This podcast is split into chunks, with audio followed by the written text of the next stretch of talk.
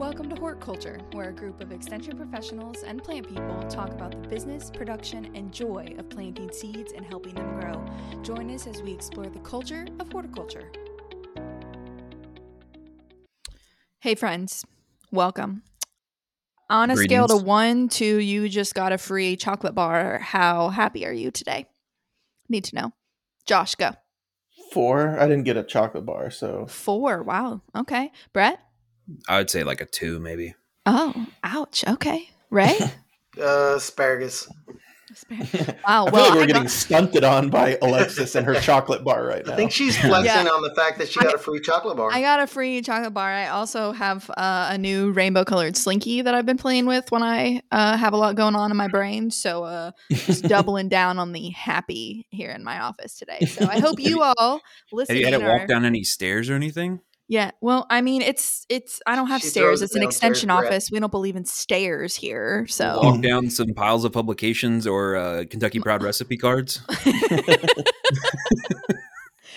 we have all those hanging in like a shoe organizer on the walls of our conference room. It's like the whole wall is just a bunch of shoe organizers with Well, an Recipe extension, when we don't have stairs, we have to have innovation. That's all I'm saying.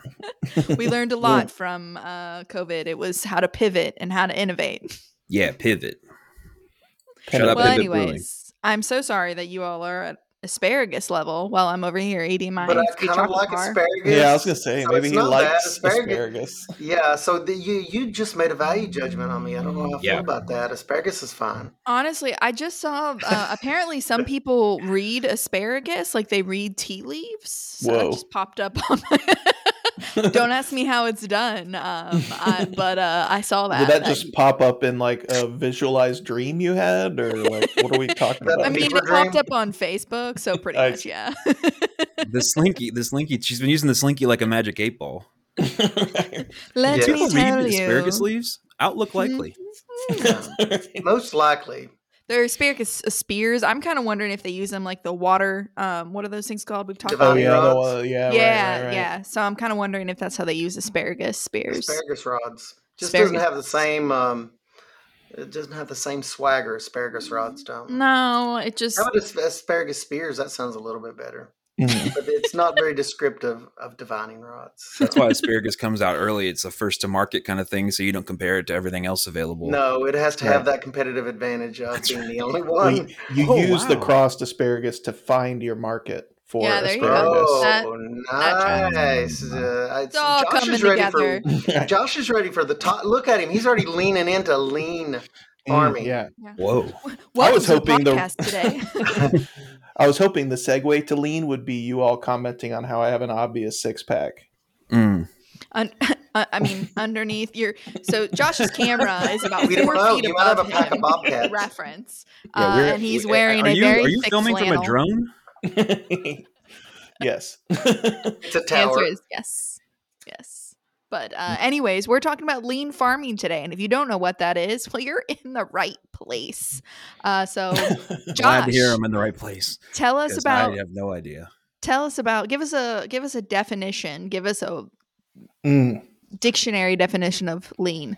Ooh. Okay. Lean in the general abstract sense is about looking at your whatever it is you're doing. So some kind of let's say a farm, your farm's capacity, uh, the the central dogma is that the capacity is equal to the work being put in in addition to the waste. And lean is about reducing work being defined as something that adds value for your customer and waste is any activity that you're engaging in that does not. And so lean is about reducing that second half to increase the value that you're creating for your customer. You said the word customer a whole lot, so I'm assuming, Josh, that that's a pretty important part of the equation or part of the concept Yes. of lean. So, yes. Yeah. very much. A lot is talking about trying to figure out what it is that your customer is valuing in your products and services and making sure that you're working to deliver that. And if you are a home gardener and you're like, well, this isn't for me because I don't sell anything, your customer might be, you know, your kid or your spouse, or you are Or sometimes your, own customer. So, or your Right. tummy. So this is this is for everybody, right? So Yes. I think would would efficiency be a nice word to throw out, but one of the buzzwords to throw out around lean? Uh, yeah, I would say so, but to kind of you know be prepared to question maybe assumptions you might have about efficiency. I'm prepared. Okay, good. Because there's a lot of association with efficiency about you know just reducing the need for human labor or you know reducing the number of employees. Like there's kind of a, a negative association with efficiency like the efficiency consultant coming in and laying off a bunch of people. It's not that kind of efficiency. It's more about efficiency of production and time being used. Working you know, smarter not with fewer workers correct well, and, a, and, a, in a more enjoyable less drudgery sort of way oh and I saw something associated with lean. Uh, it's been a while back, and I was trying to. I don't want to misquote this, but it was something to the effect of, you know, as you're striving to make your, you know, you're not always striving to be bigger. You're striving to be better, and that's a, a there's a lot to unpack there mm-hmm. because mm-hmm. uh, there, it's not always the goal to be a bigger operation. That may not right. be your goal, but mm-hmm. I thought that was really interesting that it was kind of explicit. Someone had wrote that down in association with lean farming. Was mm-hmm. it was their goal to always be better, and that's one of the concepts. Uh, you know, we this thing has been adapted from manufacturing this lean concept, mm-hmm. but uh, that that final tier in you know lean manufacturing is perfection but i guess that's where that was coming from on the farming side. They said we don't want to be bigger. That was not the goal in this operation. They said we are always striving to be better. I guess that's the efficiency josh brett? Well yeah like, i would say because i read that uh, a similar kind of case study which uh, one of the things i'm referencing is a book called the lean farm by Ben Hartman. It's about 200 pages and it was published in 2015. It's not very expensive or hard to find, but he talks specifically about their farm, which is a smaller mixed vegetable operation, and that for them, improving efficiency wasn't necessarily about growing more or otherwise grow uh, becoming a bigger operation like ray said more about like what they wanted to focus on was to kind of scale down some of their production but still mm. adding value and they you know ex- demonstrate that over time they're plowing less space but improving their profitability each year mm-hmm. and focusing more of their time on things that add quality as defined by the customer uh, kind of value added products things like that or focusing on like servicing the customer in a, in conjunction with you know providing them vegetables say providing them with like recipes and things like that mm-hmm. sort of things that connect the the customer with the farm because that was something they were looking for hmm. um, so yeah like ray said it's not about using your efficiency to get big necessarily but to focus on you know quality over delivering quantity. value right I think you know one of the things when we t- jump into any topic, we think about like what is it that we want to do, mm-hmm. like what are the interventions we're going to take, what are we going to change? What are we going to not change? And I, I think one of the things in in lean thought partially is there there's quite a bit of opportunity for data collection and analysis and understanding of processes and communication of those different pieces of information to different people involved in the organization. Hmm. that's always been something that has jumped out at me about you know you're starting you're trying to start from a place of better understanding in order to make changes that are effective and to some extent predictable. Right. And that's what I've read under the value, which is like the the, the first thing that I see uh, discussed a lot in the lean process is value in terms of knowing what the customer wants and needs versus what you want to produce. Mm-hmm. Uh, and that's part of that value statement. I guess Josh, that's also sometimes called pull in that concept, you know, of producing what is needed versus, you know, what you want to push out. You want to see where the market pulls you or where the pull is. But that right. the, the, value statement of what the customer needs. And that's not an easy thing, is it? Uh, knowing right. exactly what the customer, not only what they want, but how much of it they want and when they want it. Sort of a three part thing there. And guys, you have done so many programs on a state level over the years, and you've worked with so much data and so many cool modeling activities. And a lot of it speaks to those three things, you know, as customer preference and needs and and mm-hmm. desires. Mm. And it's not an easy thing. And you guys made me appreciate the complexity of really knowing that and how yeah. much you have to be very deliberate to know that. And it, it specifically mentions also that even if you manage to nail that target, there has to be an understanding that the demand, the the pull of customers what they value can change. So being prepared to, you know, reevaluate what what is value as defined by your customer.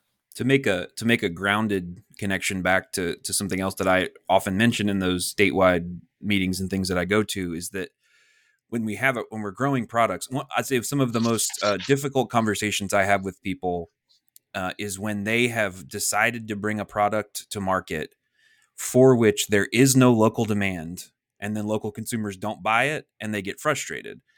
And yeah, I, discouraged I wanna, yeah. and, and it often happens after it's already been grown or after and that could be a particular crop it could be a particular uh, you know certified organic or certified naturally grown or ash free beef or whatever the thing is and I, I think one of the ways that I describe it in terms of efficiency and ease is that it's it's much easier to sell a person a product that they already want, mm-hmm. and mm-hmm. that the the I looked into so in the food world, uh, this is a couple years ago, just fast food marketing spends 55 or sorry 11 billion dollars a year on marketing their products to try to get people to make a decision they weren't already going to make and fast food's pretty tasty and so they're already you know you don't have that kind of budget.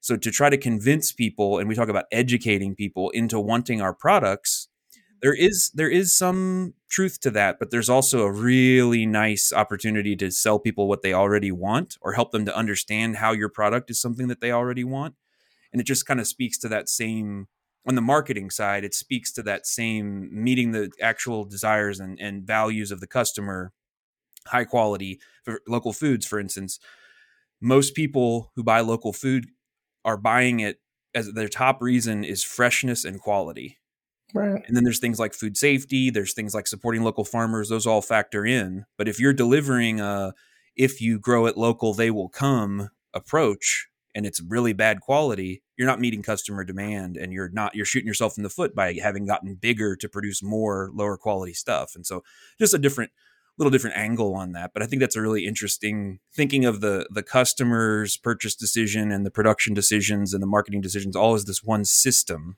with mm-hmm. different components is a really interesting part of lean.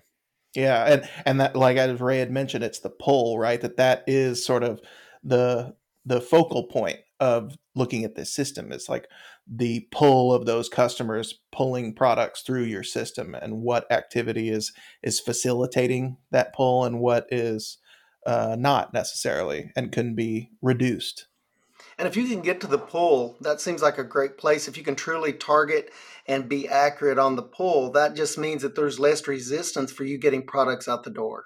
Mm. Uh, and you've provided great value for the customer because you're providing what they want when they want it. So yeah, the right. value. Value, yeah. value, value. And uh, I know with me, it's easy for me to get too focused on some details of this. And one of the things that I liked about Lean, and in some ways, it's kind of parent system of, you know, sometimes referred to as like the Toyota way of these like kind of larger efficiency projects is that understanding two things. Your goal is perfection, but also understanding that it's going to be a continuous process. So like you don't have to be perfect in understanding your pull to start trying to implement other things in the kind of like lean model. You can, you know, definitely spend some time and try to figure out what it is your customers value. And then you know start looking at the the production process and implementing some lean ideas there and going back and forth and understanding this is going to be a thing that changes over time and that you're always good you're just kind of on the lookout for ways in which you can improve and that there's this kind of continuous improvement rather than looking for the final system i guess yeah so uh, just a side note um, so in my bonsai world there's this one guy who is probably the best practitioner in the United States, and he studied. Is, it, is his name Brett Wolf? Brett Wolf. I mean, that's not, for, that's not for me to say. I'm going to leave that one to the historians. but, but like like most, his name is Ryan Neil. Mm, he's a polarizing figure, and like many brilliant people, he is a bit crazy. But he named his business Bonsai Mirai. This is a Japanese term, and Mirai refers, according to him, refers to an ever unattainable future. Nice and it kind of is a similar thing of this like you're not ever going to arrive. Like it is, mm. lean is an effort and a, and a directional movement based system. It's not an arrival point or a starting point. It's mm-hmm. like a continuous a point. Yeah, yeah right. Yeah, cool. if you can fall in love with the process, you're there. Some like Coke, like Kobe or, uh, or somebody. It's like I think I heard Nike, that at like a how to facilitate meeting one time. But That's very zen. That's very zen. I like mm-hmm. it. Well, that this is all the value. Uh, mm-hmm. You know, we've talked about the customers and wants and needs, and trying to figure out all that, which we need to. We could talk about that all day. That that's some good sure. stuff. But the next thing that I see that sort of talked about is the value stream, and we've sort of already touched on it. But that's mapping the kind of the steps and processes on your farm to kind of bring the product with minimal waste to the customer. Mm-hmm. I'm trying to think of some practical uh, applications of that. I mean, it's everywhere. That's really the farm side sure, of things. Yeah, is the it's value the, stream. That side of it. I mean, as important as it is to know the uh, what your customers are looking for and their what they value and and how to feel that pull. It's the part that I get really excited about and you know am in love with the process is things associated with that like improving the the production process side of things and there's you know this kind of i don't know if mnemonics the right word but one of the tactics or tools of lean um, that's really popular to kind of mention is this like principles of 5s that there's like five different s's that you look at your process with. And you know i'll just list them real quick and we can talk about them but you know there's sort which is kind of eliminating unused tools and non-essential items from your process uh, setting in order a sort of basically storing things where they're used and where you can see them according to their frequency of use. Wait, wait a minute. This sounds like a con. Is almost like a what's the name? Kondo, the the person that was famous for Marie organization. Kondo. Thank you. Yes, that mm. sounds very similar. Sure. right. Marie Kondo. Yeah. Next, yeah. And, I mean, there's some notions. Joy does not spark joy. no, not quite. But it's also similar to like you know when we had the episode on permaculture, like the zone sort of system, having mm-hmm. things near that are used frequently. Yeah. So yeah, sort, set in order. The third one is shine, and that's about like kind of keeping the workplace clean and tidy. Standardize is another one, and essentially like the process standardizing the process of production across all the people who are engaged in it. So it's oh, not oh, that's that, a big one. That's yeah it's one. like wow. a task performed a task is performed the same way no matter who's doing it putting tools back in the place that they were kind of cleaning workspaces in the same way every day like a standardization of production. And then the fifth one is sustaining like making that part of your farm or organization's culture to kind of have accountability for these things occurring frequently and continuously. You know, this one this one really resonates with me because I know even when I, you know, we were producing as a family, but even now, when my desk is messy at work, that means my mm-hmm. mind is messy. That's how totally. I work.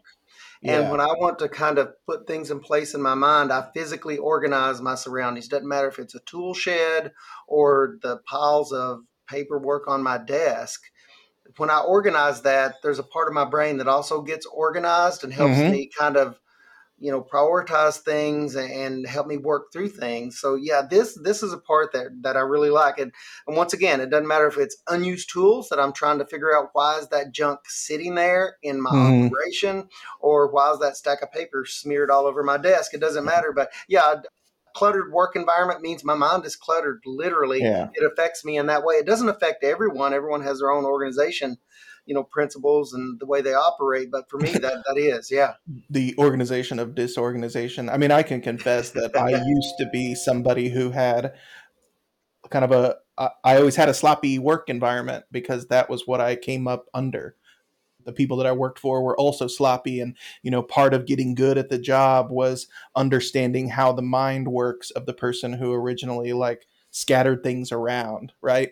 And mm-hmm. I associated that with like, you know, just doing better and going through and, and learning this kind of uh, system changed me completely in the way that I am with organizing my workspaces. And cleaning stuff and having a clean workspace honestly to me makes engaging in work more pleasant i spend yes, less time like there's nothing more frustrating than looking for a tool when you need it right then mm-hmm. or looking for some kind of device that is like draining and when we're that not, doesn't happen, talking yeah. about you, Alexis, and your operation. I don't know how. You, I mean, you you uh, produce things, and I mean, is this any of this ringing true for you? How does this apply for you as far as and uh, this also relates to flow, I guess, Josh. That's the next thing we usually talk about. But as far as just you know what we're talking about here, how does that? I mean, can you think of like situations, Alexis, where that relates? Yeah, the whole like can't find a tool when you're looking for it thing is the most frustrating because mm-hmm. for me, I think of it as like, I mean, time is money, right? So it's like yeah. if I spend 10 minutes walking around and when I have such limited time to be doing the farm work that I need to be doing, if I'm wasting 10 minutes, it is so incredibly frustrating and that makes the whole process more frustrating, makes me in a cranky mood. Like, so I, I've been really trying to improve my processes. It can be hard. I think the win like we're in winter right now and the reason we wanted mm-hmm. to talk about lean farming now for you all is that for a lot of us, it is a good time. We're a little bit more slowed down. A lot of the things that we can do are inside, and we can work on some of those like organization and the processes. And I know for me, it can be hard to get started, but once I'm like mm-hmm. doing it, it's exciting. Yeah. And I always think of like, what is my problem and how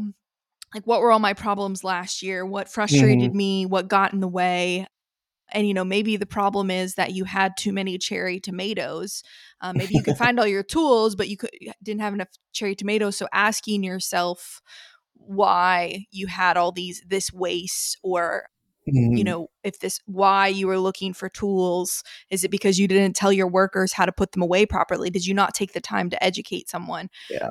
What what is it? And so just kind of stepping through like a flow chart is the way my mm-hmm. brain works is like yes or no to this, yes or no to this to find an a product, I think is kind of part of that lean yeah idea kind of philosophy. Yeah. yeah. And I would say when it comes to I mean, I love doing this stuff uh, organizing and and setting things in place and uh, kind of creating an efficient workspace just for my own like enjoyment and hobbies and things mm. like that but I think when it comes to a circumstance where you have workers, right, who are entering your mm-hmm. workspace, that this becomes so much more crucial, right? Yeah. Because people, different people use a tool and it doesn't necessarily go back in the same place. And you've added this like layer of complexity for finding things and, and onboarding people or bringing people into an environment, you know, where things have changed mm-hmm. a little bit day to day. It just requires more uh, mental bandwidth and time, right, to like get them up to speed to what's happening.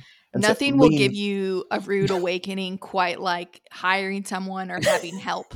Like that was right. my when someone else had to find and follow my processes was like oh without any training at all oh damn i really messed up yeah well and it's like it works for you and maybe it's not a bad process if you're alone in your garden right? But and maybe it's efficient for the way you do things and the knowledge that you have but when you're bringing somebody else in their brain does not think like yours does and that was a i was like whoa okay i gotta slow my roll here when that happened and I brought on somebody to be like, this is where I, I put things. And they're like, why? like, right. How is this oh, organized? Like, according to a thing I can't really articulate. I think I cannot yeah. tell you You've exactly. I just, yet.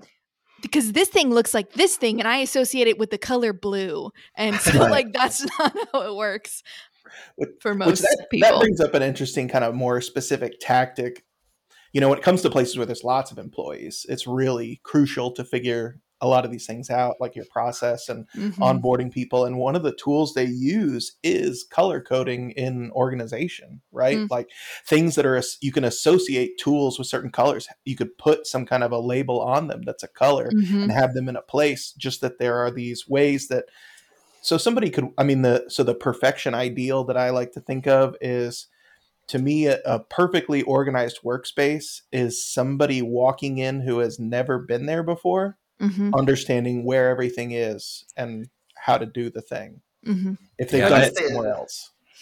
I have kind of a an, an, interesting example. It's not from agriculture, but it carries over pretty well. So there's a um, a place in town here called Broke Spoke, which is a community bike shop.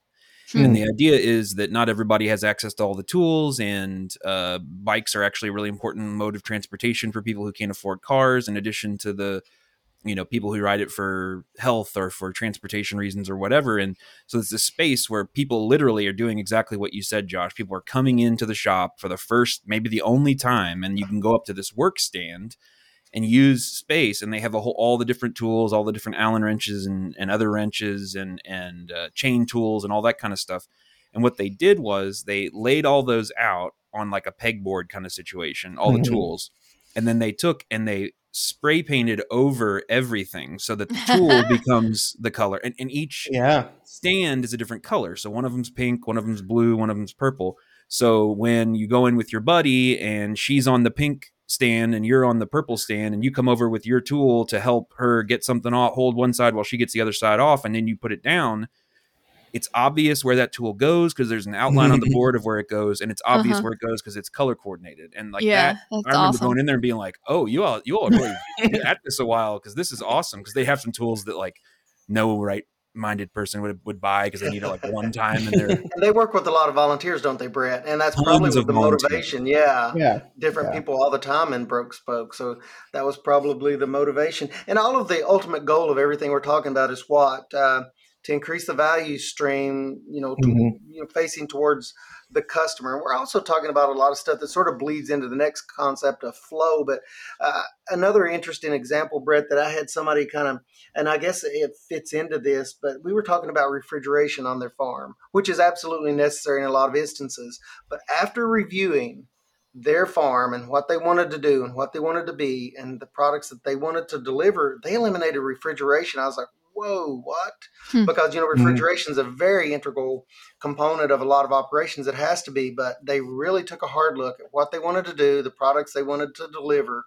Instead of holding products for longer, they produced fewer products and delivered them fresh only, only fresh, which, you know, is a um, takes a lot of planning. That that is true mm-hmm. lean philosophy of delivering just what is needed on time.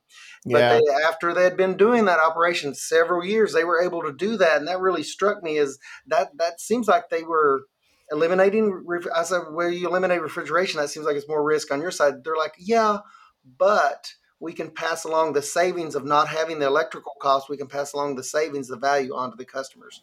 So right. it fits into this, and the flow they manage the flow of their farm operation to take that into account by delivering, you know, just what was yeah. needed at that time. So. so something that really stood out to me as a radical concept when I was first getting into this and starting to like internalize some of the ideas, like these ad- abstract concepts, was in that flow concept that in lean systems you do not want to hide problems like you confront mm-hmm. them. And that that process right of getting rid of refrigeration acting as this kind of buffer of production mm-hmm. right? You can throw things in there they exactly, stick and they stay that's what it was. Yeah it's like you can uh, moving in the direction of like you know you don't put you don't hide your messes. You force yourself to confront these conflicts in your process so that, that you will address the root cause of them instead of I think, hiding I think my them. therapist might be into lean production.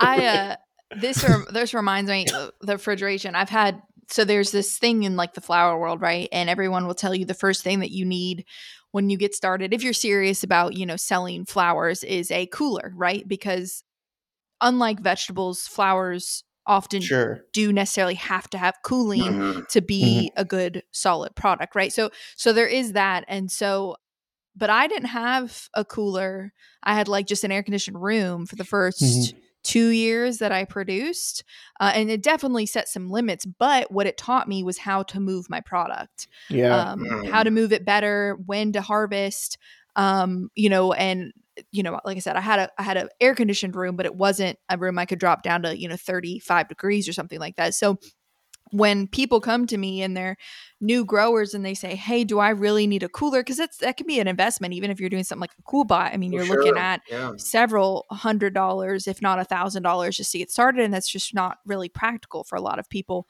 And I just said, "Well, you either need to get a cooler or you need to get better at marketing your product," uh, and and that works out, right? Because then when you do get a cooler, you are really good at that. And so I think yeah. that that's part of you're less likely to use it as a crutch and rather yeah, like yeah. really blow things open. Right, yeah. right. And so I have I have a question about kind of what you're talking about, Alexis, and and other things like that. So Um, right now, we're sort of saying, or what thus far, what I've gotten is kind of like, think about your process and make adjustments based on what would be better. And that's great if you are a heavily repetitive thinking analytical person mm-hmm. like Alexis or I am.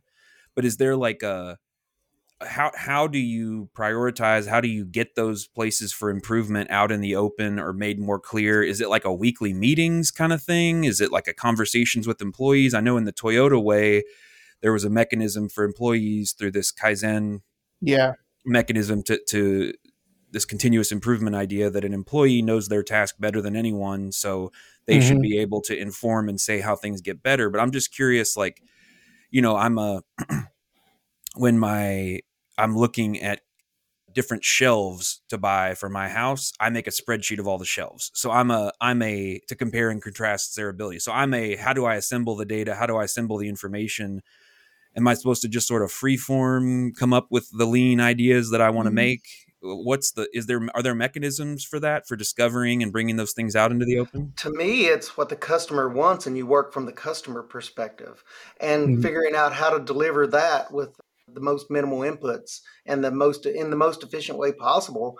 To me, it goes back to you know ground zero. You know, goes back. Yeah. To I guess. I guess if, and if you're buying shelves, right, you are the customer. Like, what do you want from these shelves? What are you trying to do? What is comfortable for you?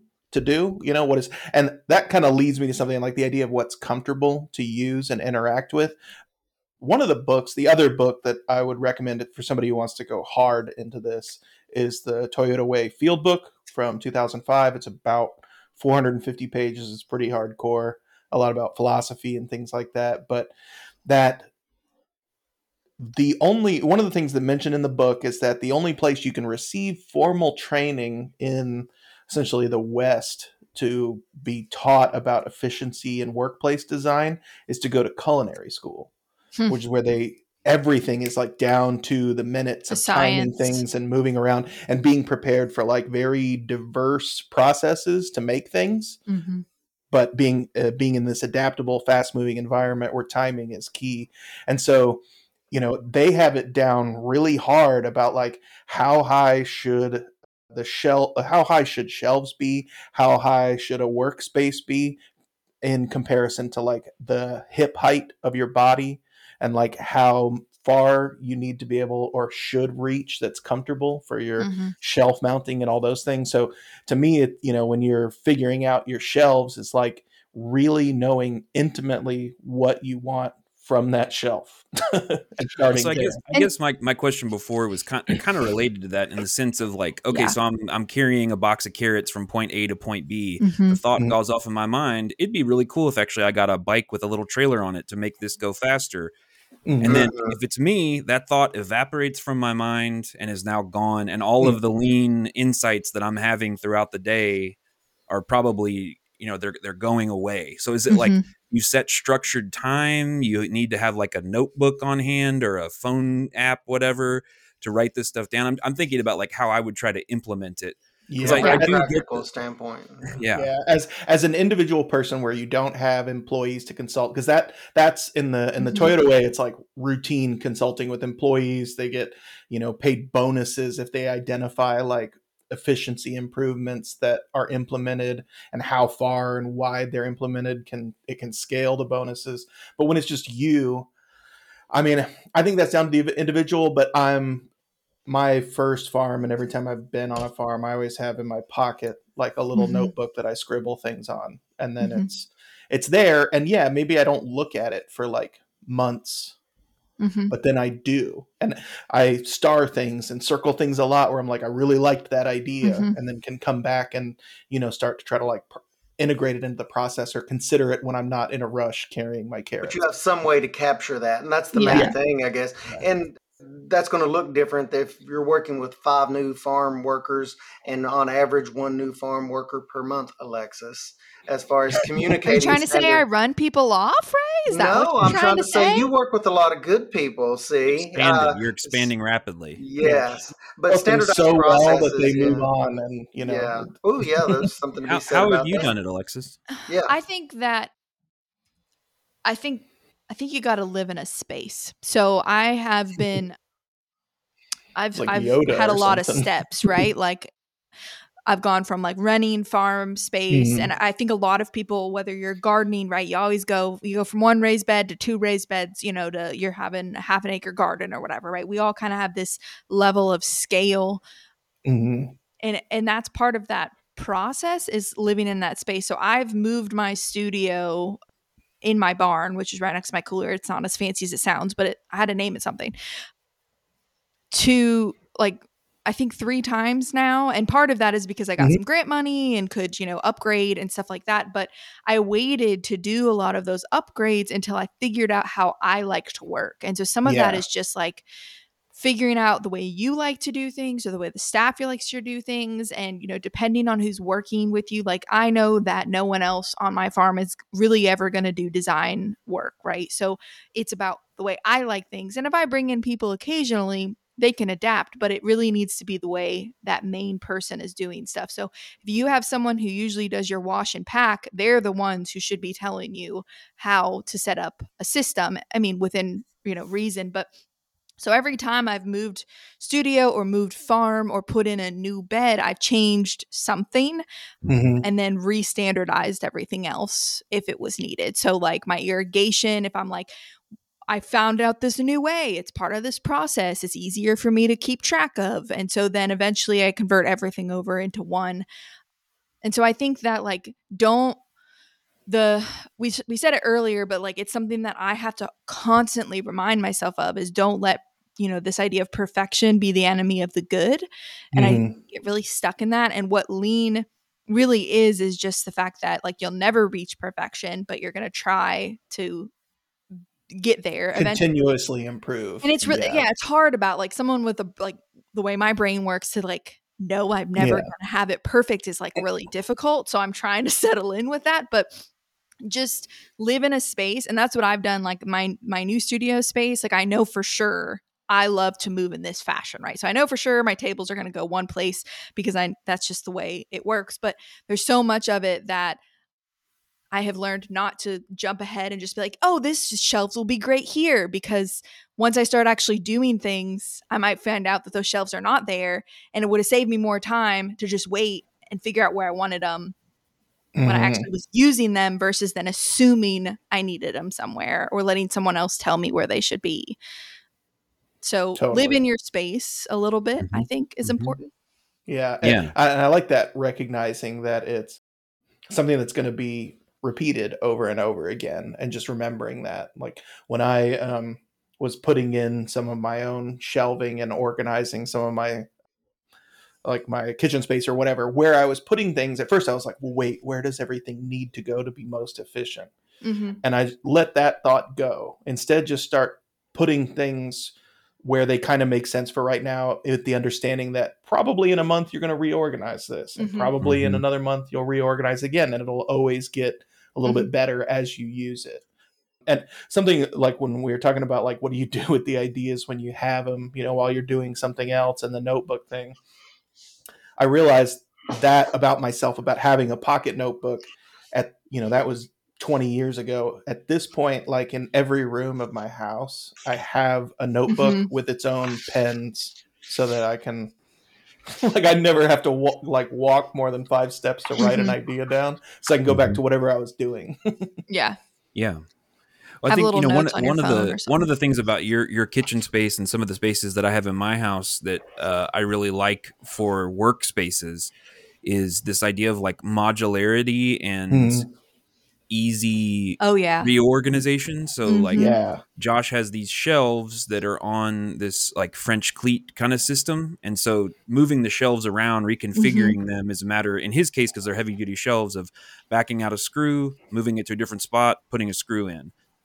I, I um and i think too just like it's it's important to recognize that it the way that you have done things in the past has a real powerful gravity to it. Yeah. Mm-hmm. And like as an example, so we have a vacuum, right? And and in theory, we try to be a clean house, and so to vacuum up the things is part of what we need to do. We used to have a vacuum, and we kept it on the back porch in a closet, and you sometimes things would get put in front of it, and so there's this whole mm-hmm. step and rigmarole and lack of efficiency, and it's a pain, and it's also uh, literally additional time to go out and do that. Yeah. We now have a smaller vacuum that just hangs on the wall that inside the house can just be grabbed, go, mm-hmm. and as a result, we vacuum more often and right. less. Totally. Get, things get less yeah. crazy. I have some florist friends who said uh, when they put it in their two separate floors that share a studio space, and they said the best thing that they ever did was put everything on wheels. Except they have like a couple mm. cabinets mm. that you know are heavy, yeah. and they put right up. They know you know nothing's going anywhere. Yep. But everything else they put on wheels, and I was like, duh like it's it's sometimes mm-hmm. like a, this stupid light bulb goes off and you're like why wouldn't you do that and just to have that freedom to move things around is yeah. huge yeah. because you are going to continue to change it depending i mean it might go back like the season changes if i'm doing wreaths it's going to be a very different system than if i'm doing bouquets if you're washing lettuce it's a very dis- different system than packing tomatoes mm-hmm. so like having that modular I think yeah really yeah. I think a, a, tool that I'll mention just as a because you you know Alexis you were mentioning about how you have it you add a, add another employee in the mix and suddenly realize how crazy everything is when you try to explain it to them. Um, I can relate to that having people work with me in my shop and I'm like oh yeah I don't know why that's there. but I think you know to the to the practical side there's this there's this technique of of executing these things called time studies mm-hmm. in in work and we're working with this uh, really uh, brilliant woman out of Oregon called Tanya Murray. She has this tool called Know Your Cost to Grow mm-hmm. that we're learning how to use and, and hopefully hoping to work with growers but it has it definitely has some elements of lean and it's specifically aimed at deciding whether or not to grow more or less or any of a given crop depending on how much time it takes and mm-hmm. Uh, to cut to the chase you you go through processes that you do normally and you time them so mm-hmm. like i know that it takes me 40 seconds uh, you know start the timer 40 seconds to walk from my house out to the tractor it takes you know 8 minutes to hook up a given implement it t- takes three minutes to drive out to the field. It takes, you know, et cetera, et cetera, mm-hmm. et cetera. And I, I think, A, accounting for your labor time is a important thing for record keeping, for lean, for everything. But mm-hmm. interestingly, when you have a clock on you, mm-hmm. suddenly, uh, just like if you have to ever do a food journal, you start to pay attention to the things that you're doing in a more clear way Awareness, and starting yeah. to ask, like, why why am I walking back and forth twice to go and mm-hmm. do this thing? If I moved both tools to the same place, I wouldn't have to do that. And I think it's just any any structures that you can put in place, and not to say you have to go do a time study, but it can be a helpful way of accounting for it. It, it can be a nice structure for questioning some of your assumptions about what you're doing to really mm-hmm. say. I know for me, I'll think, oh, you know, such and such task takes about 20 minutes. So I'll just, you know, do And then if I actually timed myself and it actually takes 40 minutes, and I'm like, huh? why does it take 40 minutes? Yeah. and maybe it just does, but yeah. And it directly relates to this, and I had completely forgotten about this activity until you were talking about it. But the, years ago, there was a leadership activity I was involved in, and it, and you would think, it, as powerful as it was, I would not have forgotten about it. But I thought about it for years.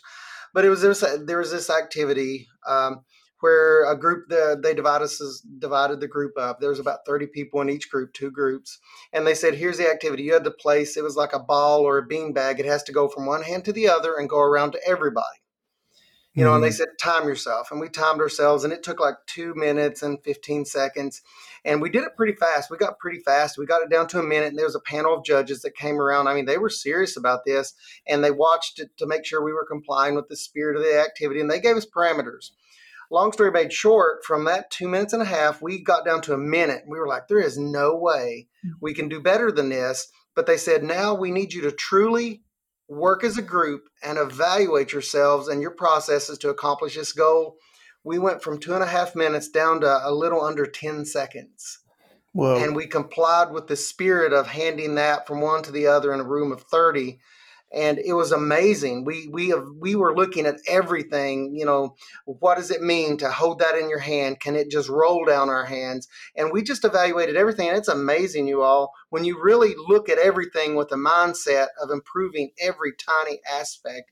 And it was an incredible activity but we told that the main the head trainer there is no way our group can get under a minute then he forced us to work with each other and then it got really competitive because there's two groups and we was like a little competition and it was we we kind of it was blew us away that we took something that there's like no way we can do this in under a minute then we did it under 10 seconds and complied with all the parameters it was amazing mm-hmm. but you know i guess his point being with that activity was you have to evaluate every single aspect, not only your movements, but the what is the philosophical underpinning of what you're doing and why you're doing it. Uh, but it's really good, and I think it directly applies to kind of what you were saying, Brett. It was incredible. Yeah, that there was. I remember um, when I was on some research for kind of nursery crop production and stuff like that. One of the uh, understandings of kind of like looking at efficiency from the agricultural econom- economists was knowing that for all of these potted plants, the more times that a worker has to touch them, mm-hmm. the more mm-hmm. money is invested in them. Right. And so yep. trying to get down to the point where the plants are being touched less and less, no unnecessary moving them around, that kind of thing. That's why each of my bonsai cost one million dollars. yeah, because I touch it. I touch it a lot. You love I, it. Yeah, that's just for fun. Uh, you mean like touch it as in like do a process to it, not just right? Yeah. Exactly. just yeah, like and like pet it, canning it. Yeah, yeah, yeah. If you if you ever want to just like chuckle, come watch me pack an order because I, even though I have a process, I like will second guess myself because God mm. forbid I trust my process eh, that I set up for myself terrible. that is working. Instinct trying terrible. Get better. I am just like, the this is here. Well, then no, it'll sit better in the bucket over here. And it's like, I get so mad at myself. I was watching that. So like I it's like I see myself as a bird's eye view and I'm like, why are you the way you are? so if you're asking yourself that, pick one thing maybe. Don't overwhelm yourself with, you know, efficiencies. Just kind of pick one thing one problem yeah. you might have, whatever that is. And maybe it's not from a customer point of view. Maybe your customers are great. Maybe it's the fact that you walk back and forth from your high tunnel 18 mm-hmm. times because you keep forgetting things because god forbid your brain stay in the you know spot right. it's supposed to stay in hypothetically so, hypothetically yeah, hypothetically, hypothetically yeah, yeah. maybe you buy more- that reminds me of a specific example, and especially you know you'd mentioned those uh, your friends who are flower farmers that put everything on wheels. Mm-hmm. One of the examples I remember hearing was I can't remember the exact process, but it was something you know having to do in a production bed that I want to say was something like you know pruning and some other kind of process that they had mm-hmm. to do mm-hmm. to every plant in this mm-hmm. bed. And they had several beds where that would happen. And it used to be they would go and, you know, grab the tools and kind of carry them out there and maybe you forget the tool and there's a lot of walking mm-hmm. back and forth between the barn and the bed and instead what they did was they bought individual carts for each of the beds where this mm-hmm. needed to happen and then each cart got its own color coded tools and it was like you're right. going to that bed you take this cart you will mm-hmm. always have all the tools you need you do the process you yeah. go back yeah and that that may seem excessive but when you talk, you're talking about labor time, like like yeah. you don't have to spend too much time walking back and forth to pay for right you know, whatever a cart right. and a couple of tools and it yeah did, did we have I, I, want to talk about the sustainability and worker experience thing did we have anything mm. else we want to cover between now and then or is it okay to launch into that launch Go. launch away well that's part of it you know josh when you mentioned earlier kind of the the ways that we talk about the p word of productivity in in economic terms, in personal terms, all those things. Eh, there's different people mean different things when they say that, but you were getting me fired up, you know, talking about this isn't about laying people off, and it's not just about you know turning the screws on people so that they work mm-hmm. more or something. Mm-hmm. There is this whole element of like human productivity being maximized or being optimized, I guess would be the right word for it, through lean that I think is extremely powerful because a sick worker, a mm-hmm. chronically depressed worker, a uh, generally unfulfilled worker in one way or another is is a bad thing. It's bad for the worker, it's bad mm-hmm. for the mm-hmm. business, it's bad for society. Mm-hmm. And I mm-hmm. think that's something that kind of sometimes gets missed when, when we talk about lean and it gets kind of co-opted into what I would call a Western tech bro uh, mm-hmm. interpretation. Mm-hmm. So maybe we could talk about that just a little bit. That like uh, there this maybe gets a little bit into the more uh, touchy feely side of things that I you tend to bring up on the podcast, but I, I do think efficient work toward mm. a clear goal can mm-hmm. be a tremendously morale boosting thing yes. for a human being. Yes, that it specifically mentioned that the, the concept of like kind of overburdening, mm-hmm. you know, as it applies to a resource, but spe- it's usually talking about people, making them engage in unnecessary activity at work to the task at hand. It, eh, you know, you can make people feel alienated. You push them too hard. People have to leave, and you know that's that's not what you're mandatory trying to do pizza here. parties. right, right. Yeah, and if if and the thing that's ironic is sometimes the thing that you're trying to force the workers to do that is unnecessary and making their lives miserable is also detrimental to the business. Correct. Like it's there's yeah. just there's literally no win other than exercising your control over the worker that right. if you get up yeah, off on that sort of thing. Right. It, it's it's pure waste. Right. Yeah. That is not adding value to the customer. Correct. No. yeah, the customer is not really getting anything from how angry your employees are at you. Yeah. this, this, sounds a little bit like the Happy Cows commercial. Do you guys remember the Happy Cows commercial? yeah. I mean, the, and a lot of this is based on those principles. It wasn't by accident that they were like, "Hey, we want our cows to be happy." You know, I forget which dairy yeah. ad that was for, but yeah, yeah. And I yeah, think that- another another well, another part of the sustainability for me is is the the concept of ergonomics and. Mm considering the human body engage in a lot of these activities. And as someone who, at least I, I can speak for myself, I'm not getting any younger. Um, my body, you know, the old things that used to roll right off my back, you know, it takes a little more, and, and it all the more reason to set up a process that actually works with me rather mm. than mm-hmm. me having to push through the process. Right, not having to be the hero, like lifting the thing up every day. Uh, you're talking about all the strawberry farms that harvest at a very low point. Yeah. Well, and, and all of that, like kind of the the treatment of the worker, including yourself as a laborer on this, I think that was a, a key thing that stood out to me. And the principles was, you know, your workers are this resource that can show you if they're the ones who are engaging in a certain aspect of the process more than you are. They can be mm-hmm. a resource that shows you a more efficient way to do it.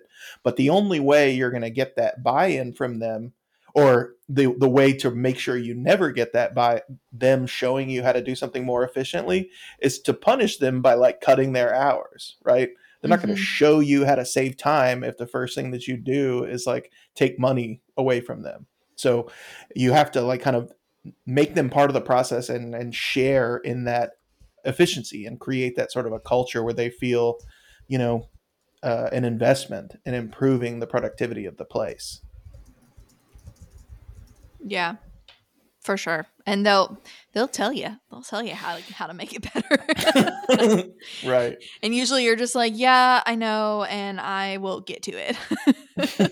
Hopefully you get to it a little bit faster so they feel like right, they're right. being valued but right. It would be a lot better alexis if you gave me a if you fix the wheel on this wagon i'm pushing. Yeah. Well and and i think also I have heard and it makes sense. And when I've first started to give people like jobs uh, to do, if they've never done it before, I think there's another part of it. Like if you're really, if you consider yourself a really efficient weeder or something like that, um, and you know, there's going to be something that you know that you've kind of nailed, uh, and you know, at least for the time being until you find a better process but you you nailed it and you've done it enough times to know how long it should take telling your like help like hey this should be about this amount of time. And obviously if they've never done it before they're relatively new they're gonna it's gonna take them a little bit longer but i think that has been really helpful when I've communicated with with workers or people helping me because sometimes they're overdoing it, right? They're a little bit too focused, like it doesn't need to be so mm. meticulously done or you know, or they come up and they say, "Hey, I'm not getting this done anywhere close to the right amount of time. Is there what am I missing here?" And right. come to find out, you know, they grabbed the wrong tool, uh, probably because you gave them bad directions. So it's not their fault, anyways. But you know, there's there's things along those lines. So those time studies can be really helpful, even if it's not necessarily something you're going to change, but just so that you can communicate that with other people. Hmm. Everything we've talked about today, it's almost like it's you have to look at the big picture through a certain frame of always improving, improving, improving every single thing you touch or see or do on the farm. Um, and I know when things get busy, that's easier said than done. When you're really busy, when I get really busy at work, that's when my desk gets, you know, mm-hmm. cluttered. Mm-hmm. That's when my mind is cluttered. Uh, when I'm doing something, things tend to get cluttered. But it seems like that's everything we've talked about today. Is, is you just have to to be very deliberate in your approach of always improving. Yeah, That's and building building that time, especially when it's busy, to like kind of maintain things where they are. It's only going to make it. You'll get more done. Mm-hmm. Practical investment, especially if you're working with others. That communication establishment is a mm-hmm. practical mm-hmm. investment. I mean, it's not always an easy concept to say, "Hey, I need to dedicate some time to establishing some communication with the people I'm working with," but that pays off in the end. And if it pays off in the end, it's better for the customers, a cheaper, better product, and it's going to pay off for you. I would like to think in, a, in the grand scheme of things. Awesome. All right. Well, I think Josh, any lasting thoughts? I mean, you're kind of our lean expert here. Any any because of my last... six pack? Yeah. yeah. yes. Super lean. Exactly. I will. De- I'll definitely make sure to provide links in the show notes to the reference materials that I mm-hmm. like most leaned on didn't I didn't even mean to do that. Boom, that was like a Brett move. But I know Brett's like he's already thinking about the next move. So right, he's ten steps ahead.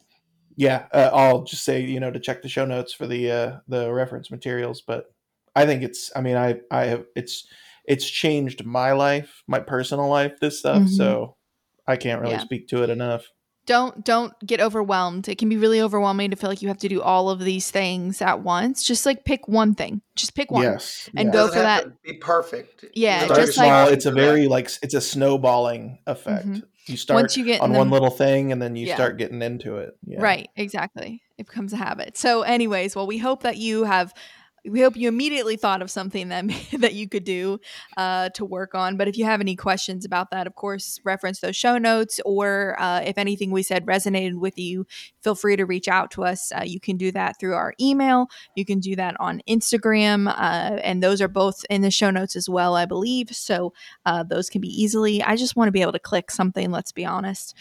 Mm-hmm. So we hope you do that. Leave us a review if you did something or you have in the past done lean and something really worked out. Put it in a review and just let us know, and maybe that'll help somebody else as well uh, figure out some cool things. But we are uh, so glad that you joined us today, and uh, hopefully this gives you some things to think about. And we hope that as we grow this podcast, you will grow with us and that you will join us next time. Have a great one.